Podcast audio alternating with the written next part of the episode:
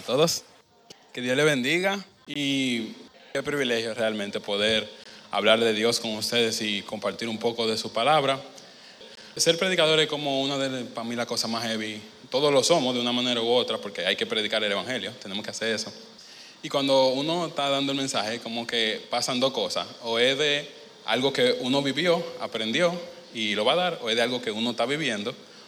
Eh, porque de una manera u otra uno tiene como que predicar, obviamente, y vivir lo que predica.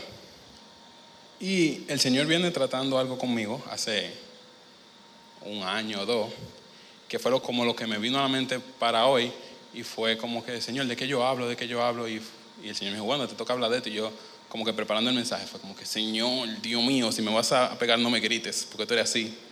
Y quiero que me acompañen, por favor, a Jeremías 12, del 1 al 5, que dice así en el nombre de Jesús.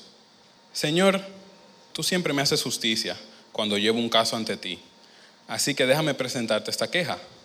¿Por qué los malvados son tan prósperos? ¿Por qué son tan felices los malignos?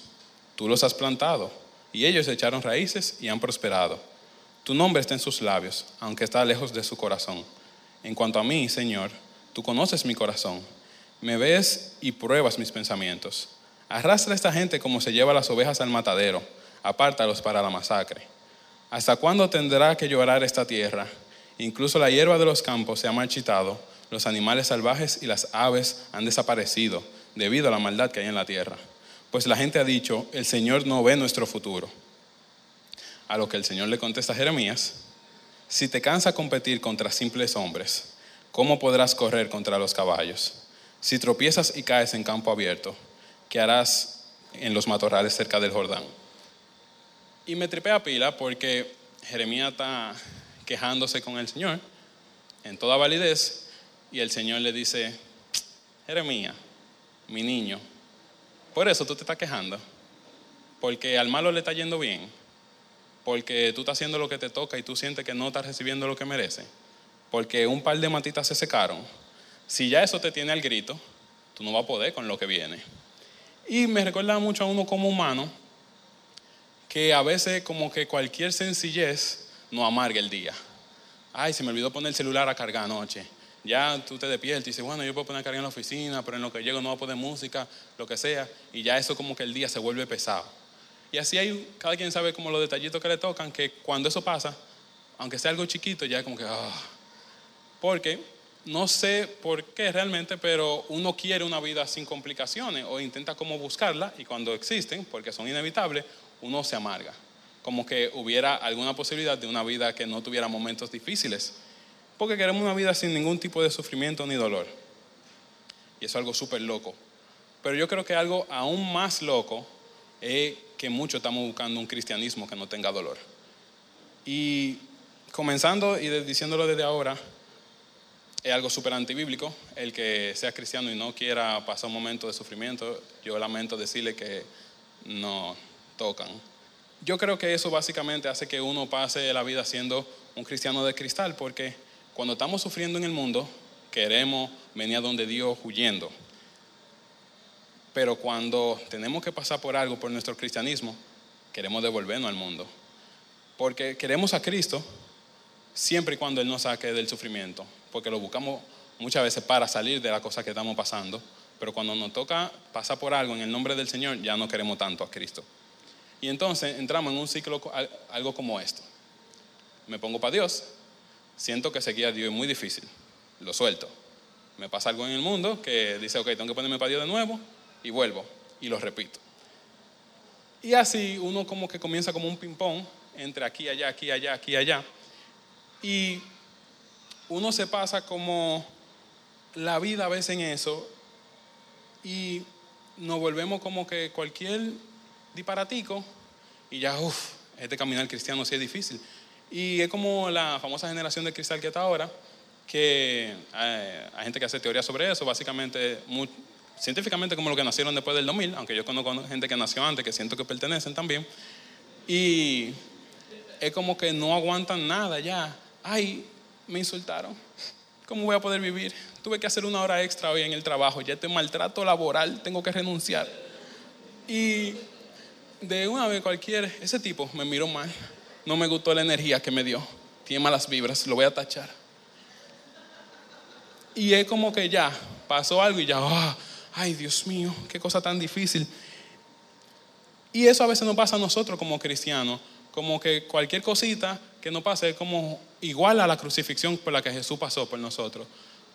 Y eso es algo que siempre va a pasar. Y algo muy curioso que nos pasa yo creo que a todos en un momento como cristianos, como que uno se siente como estancado y uno lleva rato ya siguiendo al Señor y dice, ven acá, yo sé que yo estoy en el Señor todavía, pero como que me siento en el mismo lugar. ¿Y por qué es eso? Y es muchas veces porque decimos que yo que necesito es meterme más con Dios. Y nos metemos más con Dios y según nos vamos metiendo, el Señor nos va revelando más cosas, sobre todo tal vez de cosas que nos gustan, que no deberían gustarnos. Y es como que no, vamos a echar un pasito para atrás. Porque ya eso está muy complicado. Entonces, de que vivir para Cristo aprieta un poco, nosotros soltamos. Y honestamente no lo digo por la experiencia de más nadie que de la mía, porque fue como que, wow, Señor, yo a veces, como que de que tú me dices algo, ya yo te como que, ah. Y ahí entonces el Señor vuelve y nos recalca lo que le dice a Jeremías, ahora en la verdadera versión no bulto, la Reina Valera 1960, que dice, si corriste con los de a pie y te cansaron, ¿cómo contenderás con los caballos? Si en la tierra de paz no estabas seguro, ¿cómo harás en la espesura del Jordán? Y es como el Señor diciendo, si yo te pongo los reticos chiquitos para que tú me sigas, y ya tú estás, ¿cómo me voy a poner reto grande? No puedo. Y no tenemos más de Dios porque vemos esa cosa tan sencilla como tan difícil. Ejemplo, tengo que pararme 10 minutos antes ahora, porque en verdad yo quiero más de Dios. Pero el Señor sabe que yo no soy una morning person. Entonces, yo levantarme esos 10 minutos antes es como complicado, pero yo lo estoy haciendo, me estoy levantando esos 10 minutos, soldado de Cristo número uno. Tengo que compartir con fulano, me caí más mal que el diatre. Ay, Dios mío, Señor, ¿cómo tú me pones una prueba tan grande? Esto de ser cristiano es complicado. Y tener que predicarle a otra gente de Cristo, no hay forma. Yo soy demasiado tímido. ¿Cómo yo le hablo a otra gente del Señor? ¿Y si me dice que yo soy un retrógrada? ¿Y si me deja de hablar?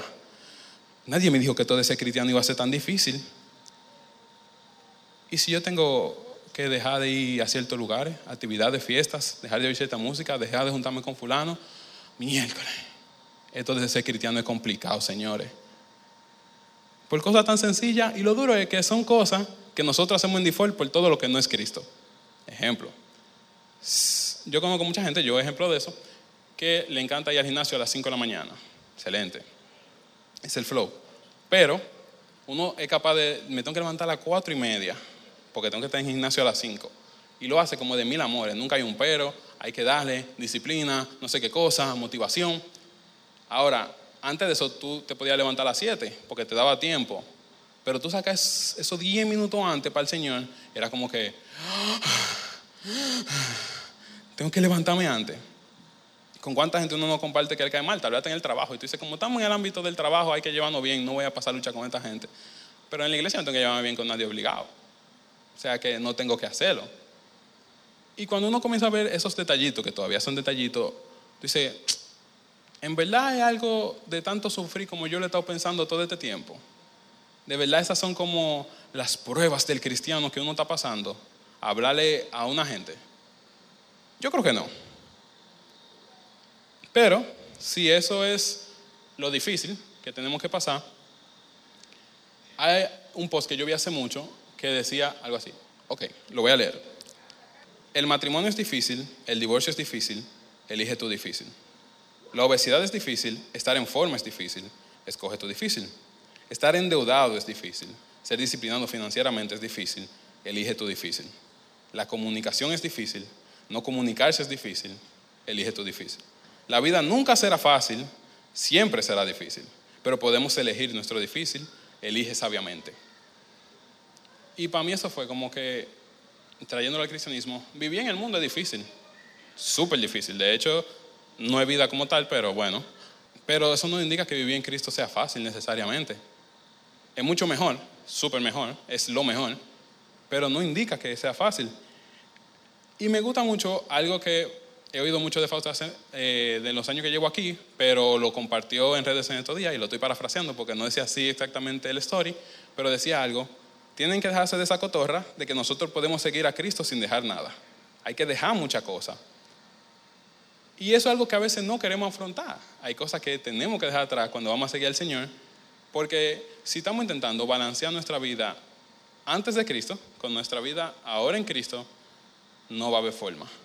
De verdad que no. Yo les recomiendo que le deban de esa idea porque lo que va a hacer es que va a vivir como en un tipo de intentarse un equilibrio que no va a funcionar porque, como dice su palabra, el Señor y la tiniebla no pueden existir juntos.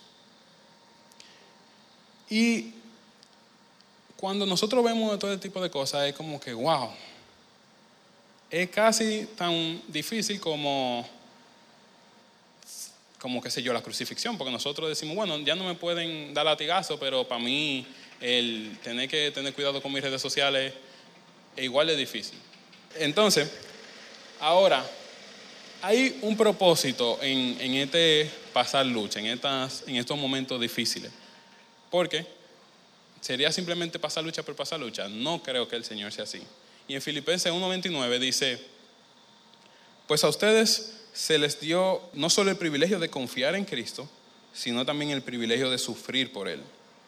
Y a mí me encanta que Pablo salta con este tipo de cosas como que nada es nada. Como que a quién le dicen que sufrir es positivo o que es un privilegio.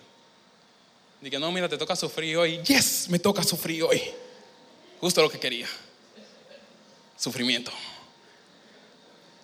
Y entonces tenemos esa palabra sufrir como algo negativo cuando si estamos siguiendo al Señor y es sufrimiento por el Señor, que me encanta que Fausto aclaraba en el mix justo esta semana, que no es lo mismo pasar por una prueba que ¿verdad? el Señor pone en tu vida o pasar por la vida como tal, que es simplemente la vida con sus dificultades de vida, a que tú te metiste en un lío por cabeza dura. Eso de sufrimiento no es el que te va a hacer crecer, ese te lo buscaste tú.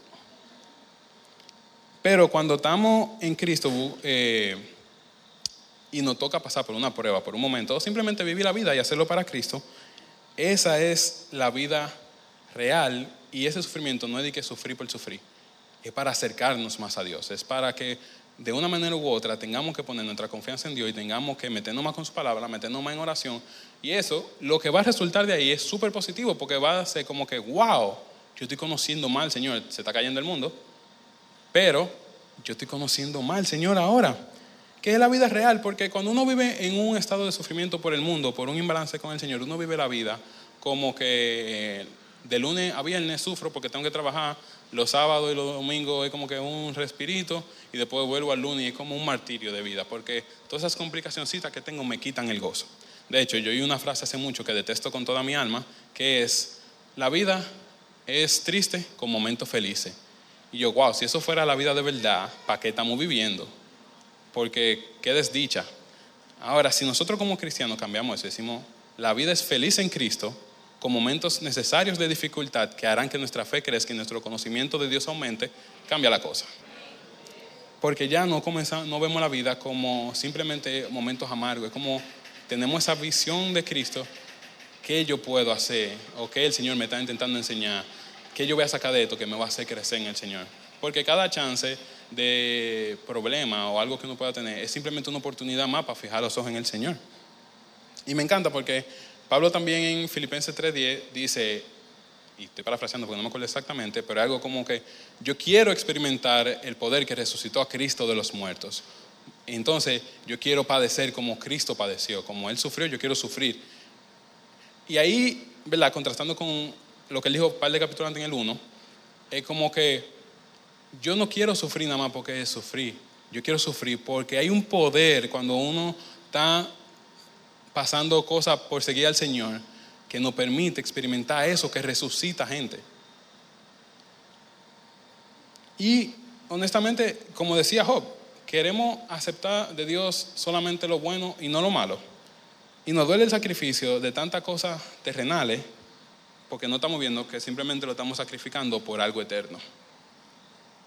Y el problema es que queremos que Dios nos dé todo eso, pero no queremos entregarle todo lo de nosotros al Señor.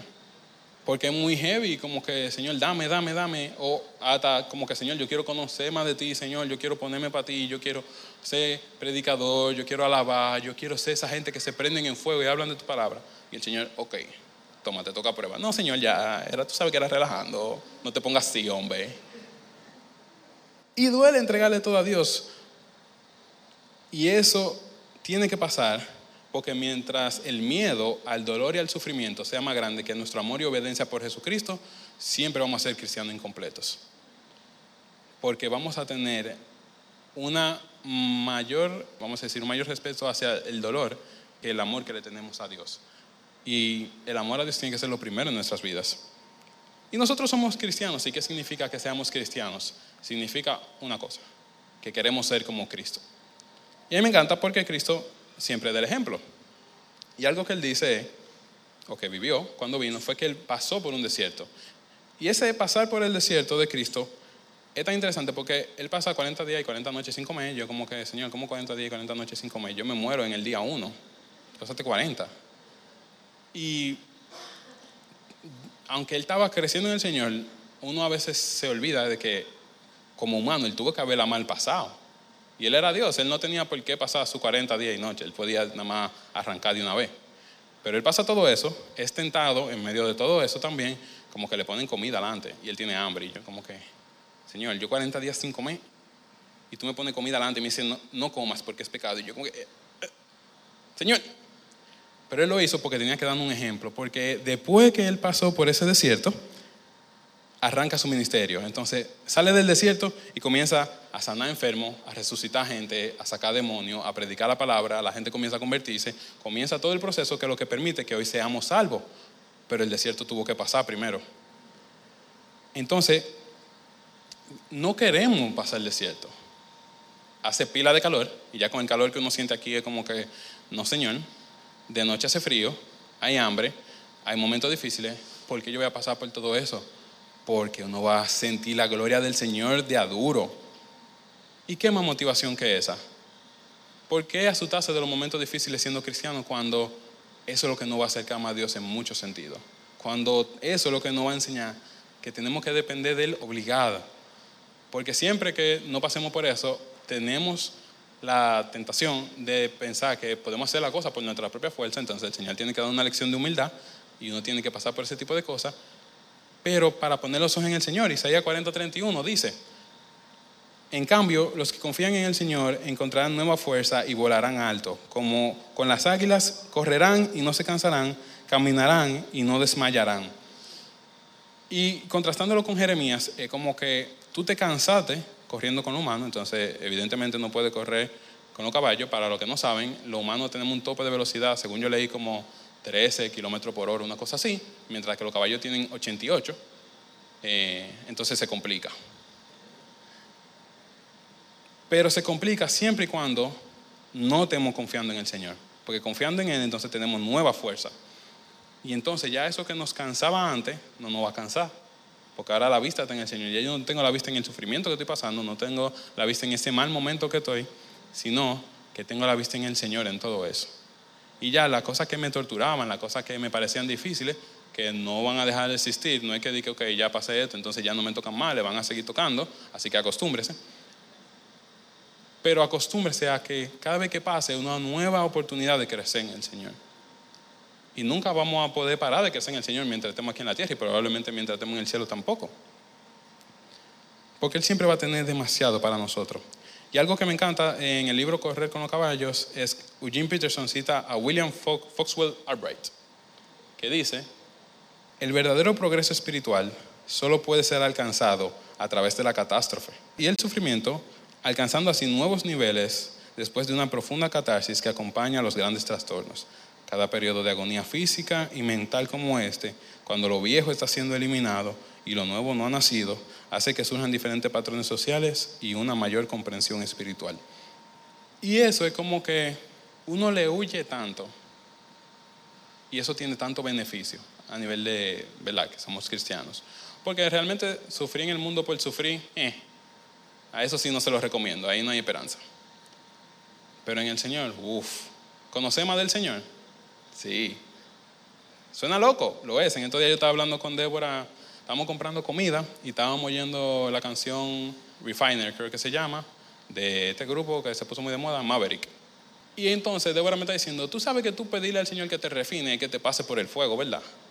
Como que a veces, uno lo canta y dice, Señor, refíname, viene él, con el fueguito, vamos allá entonces. No, no, no, no, espérate, solo cantaba. Y uno le oye eso y Débora estamos hablando. Y yo dije, Débora, pero en verdad yo quiero que eso pase. Y Débora me mira. Cale, tú tienes que dejar de quererte con el Señor. Y yo, mira, eso no va a pasar. Siempre lo voy a tener ese deseo. Pero en este caso, no es que yo quiero sufrir por sufrir, es que quiero conocer más del Señor. Y ya para terminar, hubo algo en mi vida que fue como el punto que me, que me, me enseñó esto, por lo que puedo hablar hoy, que fue como un periodo de tres o cuatro años que era como que yo me pongo para Dios, fuerte, fuerte, fuerte, cuatro, cinco, seis meses, suelto. Me doy mi cacazo en el mundo, vuelvo a Dios. Me pongo para Dios, suelto. Y algo no estaba resultando ahí. Pausto nuevamente, que le sigo dando súper payola en este mensaje. Eh, me dijo, Cale, hay un tema contigo. Porque tú estás como un péndulo de lado a lado. Entonces tú tienes que ver qué tú vas a hacer. Entonces uno tiene que meterse con Dios. Y yo recuerdo que mis pensamientos siempre eran como que yo vengo y me pongo para Dios. Y en el momento era como que yo me pongo para Dios y yo lo que quiero es que las cosas me salgan bien. Porque yo estoy puesto para Dios.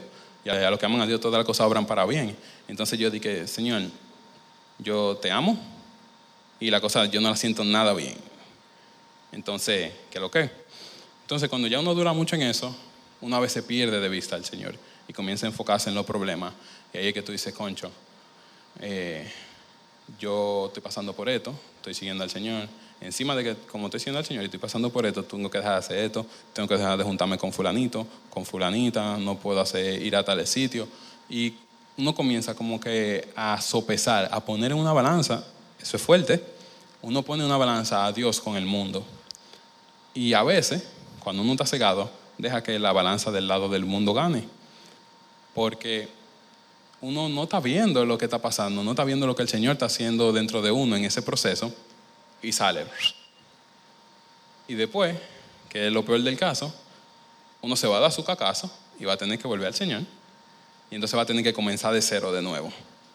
Porque hasta que la prueba no se pasa, hay que repetir la prueba. Y entonces, ahí fue como que después de par de cacazos, honestamente, el Señor me dijo como que la vuelta es que tú tienes que aguantarte como un hombrecito y pasar la prueba. Cada vez que tú corras, va a tener que volver aquí de nuevo. Y eso es lo que nos pasa a todos nosotros. Cada vez que queremos correr, porque las cosas en el Señor se ponen difíciles, que como decía ahorita, muchas de esas dificultades las vemos muy grandes, cuando si realmente las comparamos con lo que ganamos, son súper pequeñas. Eh, y entonces desistimos de tener la mirada en Dios. Pero siempre que volvamos al mundo, vamos a llegar a la misma respuesta. En este mundo terrenal no hay nada que buscar. Lo único que tiene sentido en esta vida es seguir a Dios. Entonces, la invitación hoy, hermanos, es a tomar esa decisión, porque es una decisión realmente. No es algo motivacional, no es algo que uno pueda hacer por uno o dos días, no es algo que va a pasar una sola vez en la vida va a ser nuestra práctica constante hasta que el Señor venga o hasta que no vayamos con Él. Eh,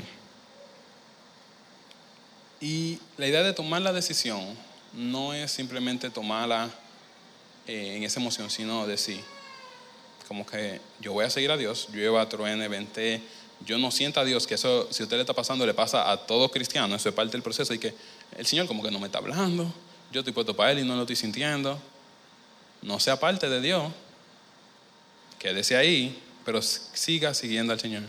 Porque cuando menos se le espere, esa fidelidad a Dios va a ser recompensada, porque nos mantuvimos, porque pasamos por el desierto. E inmediatamente yo le puedo asegurar que cuando usted pase esa prueba, su conocimiento del Señor va a aumentar de manera exponencial. La cosa que usted veía tan grande va a comenzar a verse chiquita y ya esa prueba mega ultra que va a pasar, porque todo en este mundo pasa, la, ya va a haber pasado y uno va a haber crecido en el Señor y va a poder experimentar del Señor tanta cosa que uno no había podido experimentar antes y que el Señor estaba loco que uno pudiera hacerlo. Después de pasar ese proceso, por lo menos en mi caso, fue como que, Señor, ya, no, Calete toca todavía. Señor, ya, no, Calete toca todavía. Y en ese tirijala yo, ¿verdad? Después de tomar la decisión fue como que, ya, Señor, yo voy a durar aquí lo que tú quieras. Eso dice uno, con los lagrimones, porque obviamente en teoría es más fácil que en práctica. Pero hay que hacerlo, porque, y eso fue como lo más grande del Señor, fue como que cuando, por lo menos de la primera prueba, porque como dije, han venido varias, cada vez que he salido de una, es como que, wow, Señor, y esto es parte de ti también. Saber que yo puedo pasar los días y no sentirme como que amargado. Eso para mí fue como que, wow. Ya de que, ay, hoy me toca trabajar, que esto dura. No, no porque ame mi trabajo, no porque, wow, que me encantan los tapones. Es porque yo dije, el Señor está en el trabajo, está en el tapón, puede tratar conmigo aquí, puede tratar conmigo allá, Él está conmigo en todo alrededor. Y ya mi vida no se está enfocando en lo que está pasando afuera, sino en lo que está haciendo el Señor conmigo. Y cuando ya la vida coge ese enfoque, que uno toma esa decisión de seguir al Señor, es totalmente diferente. Porque los ojos puestos en Él, la vida cambia totalmente. Así que, hermanos, ¿qué le parece si oramos? Y los invito a tomar esa decisión. Yo sé que es difícil. Yo me vi llorando, haciendo pesa, programando y haciendo diez mil cosas. Pero seguir al Señor va a ser la mejor decisión que yo he tomado en mi vida, hands down, todos los días. Así que vamos a orar. Dios Todopoderoso, muchas gracias por este día. Gracias Señor porque podemos, Señor, tenemos el privilegio, Señor, de sufrir por ti. Que podamos, Señor, ver por qué en tu palabra se le llama privilegio, Señor. Porque a veces que alguien venga y te lo diga, es como que eh, este está loco. Pero, Señor, tu palabra lo dice. Y para el mundo siempre va a ser locura pero en ti no, Señor. Que podamos, Señor, tener la mirada puesta en ti cada día de nuestras vidas. Que en nuestro día a día podamos decidir seguir a Cristo sobre todo lo que esté pasando. Señor, yo te invito a mi vida, así como cada uno de nuestros hermanos hoy te invita a la vida nuevamente, a que tú seas con nosotros. Esa prueba que tal vez le hemos estado corriendo tanto tiempo, eso que el Señor nos ha dicho que enfrentemos y que no queremos porque es difícil. Vamos a abrazarlo y vamos a enfrentarlo, pero con Dios, agarrado de su mano.